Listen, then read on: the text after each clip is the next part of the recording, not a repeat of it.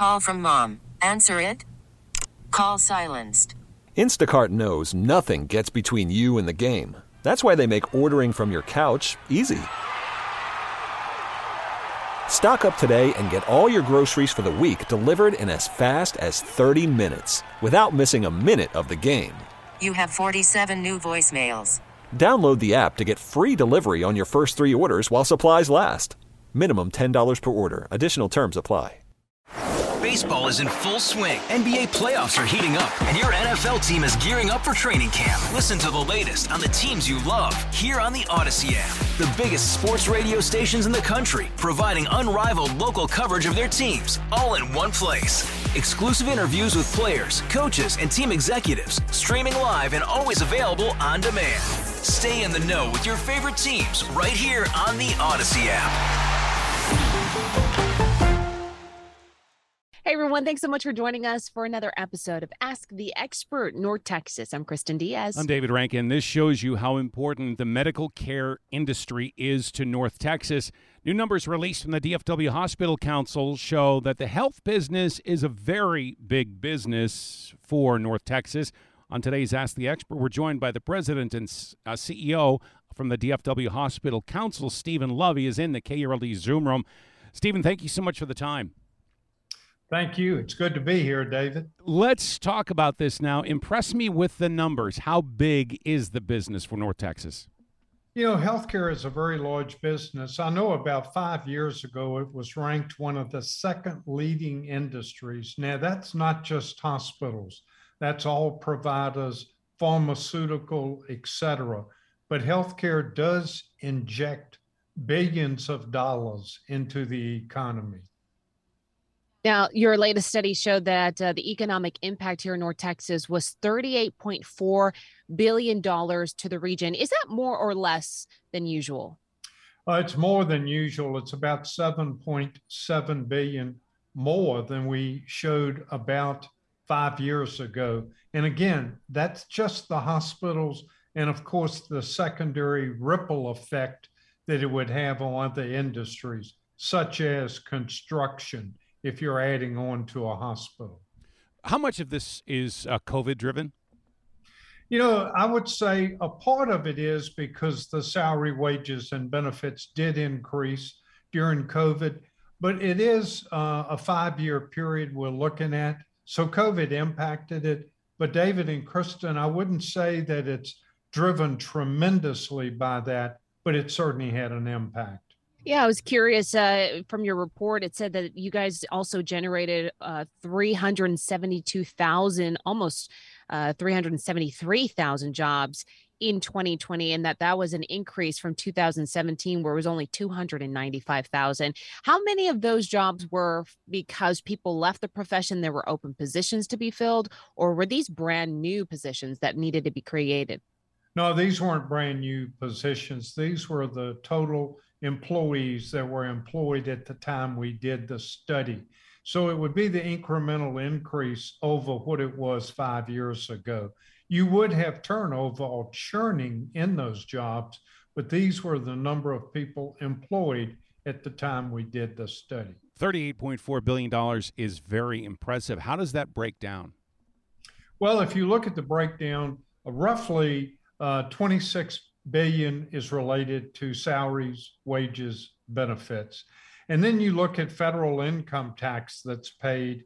And if you look at the federal income tax, the state income tax, and some of the other taxes, that's a little over 6.4 billion.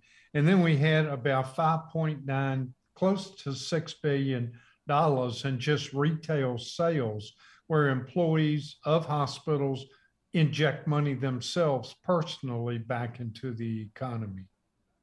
In this report, there's a quote saying that um, the numbers for North Texas hospitals, it just shows that they do much more than just provide medical services. Can you expand on that?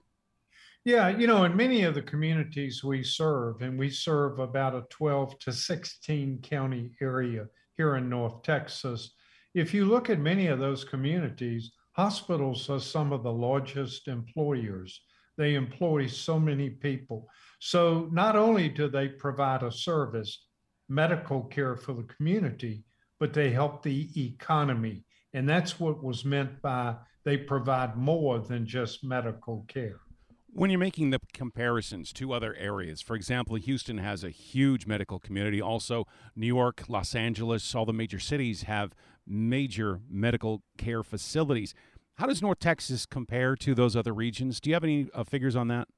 You know, I don't. I don't have them currently, David, because I was was just done. But in the past, uh, North Texas reflected very favorably compared to other parts of the country. Now, obviously, the population is going to impact it, so you're going to have different facilities. But if you look at where we were, say, five or 10 years ago, we were right up there with most medical communities. And one thing about North Texas, you know, eh, we have uh, something like, you know, where a lot of research is being done here, um, in, in addition to just, you know, regular health services. How much does it also put us in an advantage here in Texas that we have more space to build um, these facilities compared to other places? You know, you raise a really good point, Kristin. If you look at some of the medical technology companies, they want to come to an area that's got some of the latest uh, in healthcare. They want to do research, and they certainly want to have a medical community that is robust and has a good economic base. And for all those reasons, our member hospitals help attract those types of research, innovative technology companies into North Texas. As the population ages, will we start seeing these numbers go up even higher? You know, potentially you could, because you're exactly right.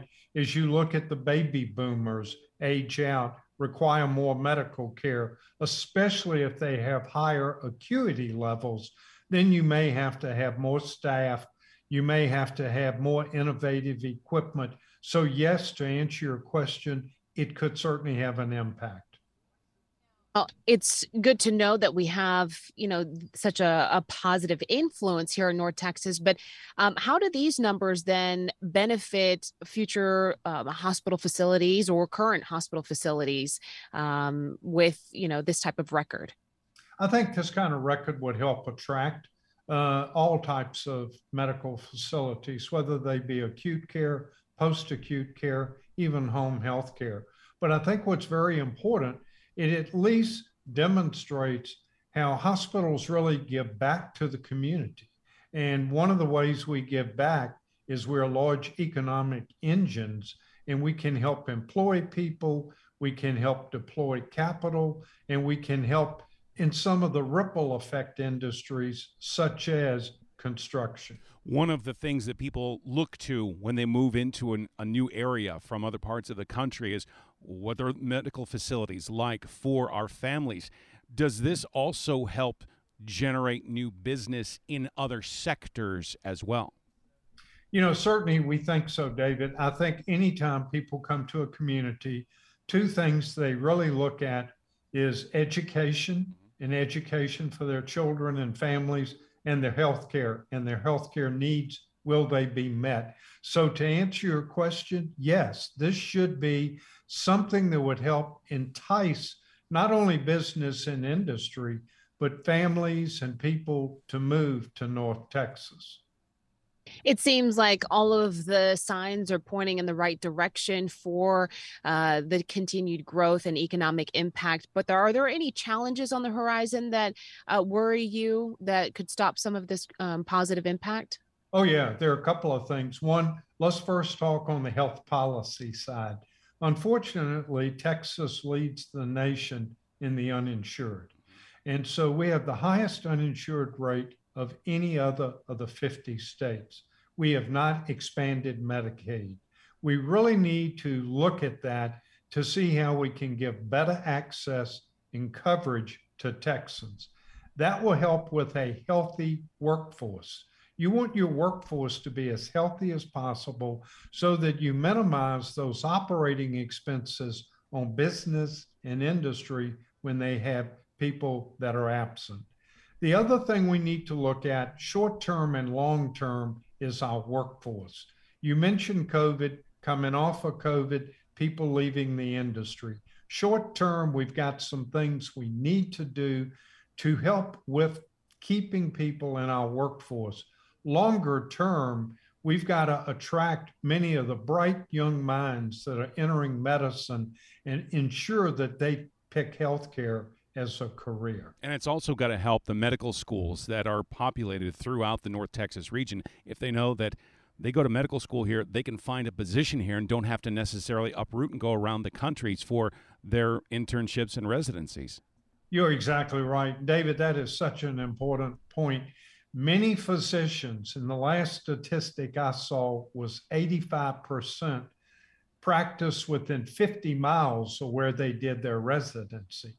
So if we train the physicians here in Texas, we sure want them to stay in Texas. Anything else you think our listeners need to know? No, I think the main thing is we're very fortunate to have uh, hospitals contribute back to the community.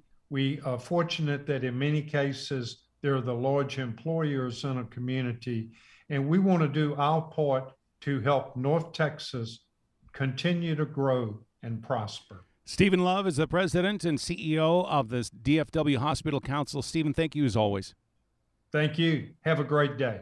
Hey, Rob Bradford here. I have set out on a mission with my good friends at FanDuel to prove what I have known for some time baseball isn't boring.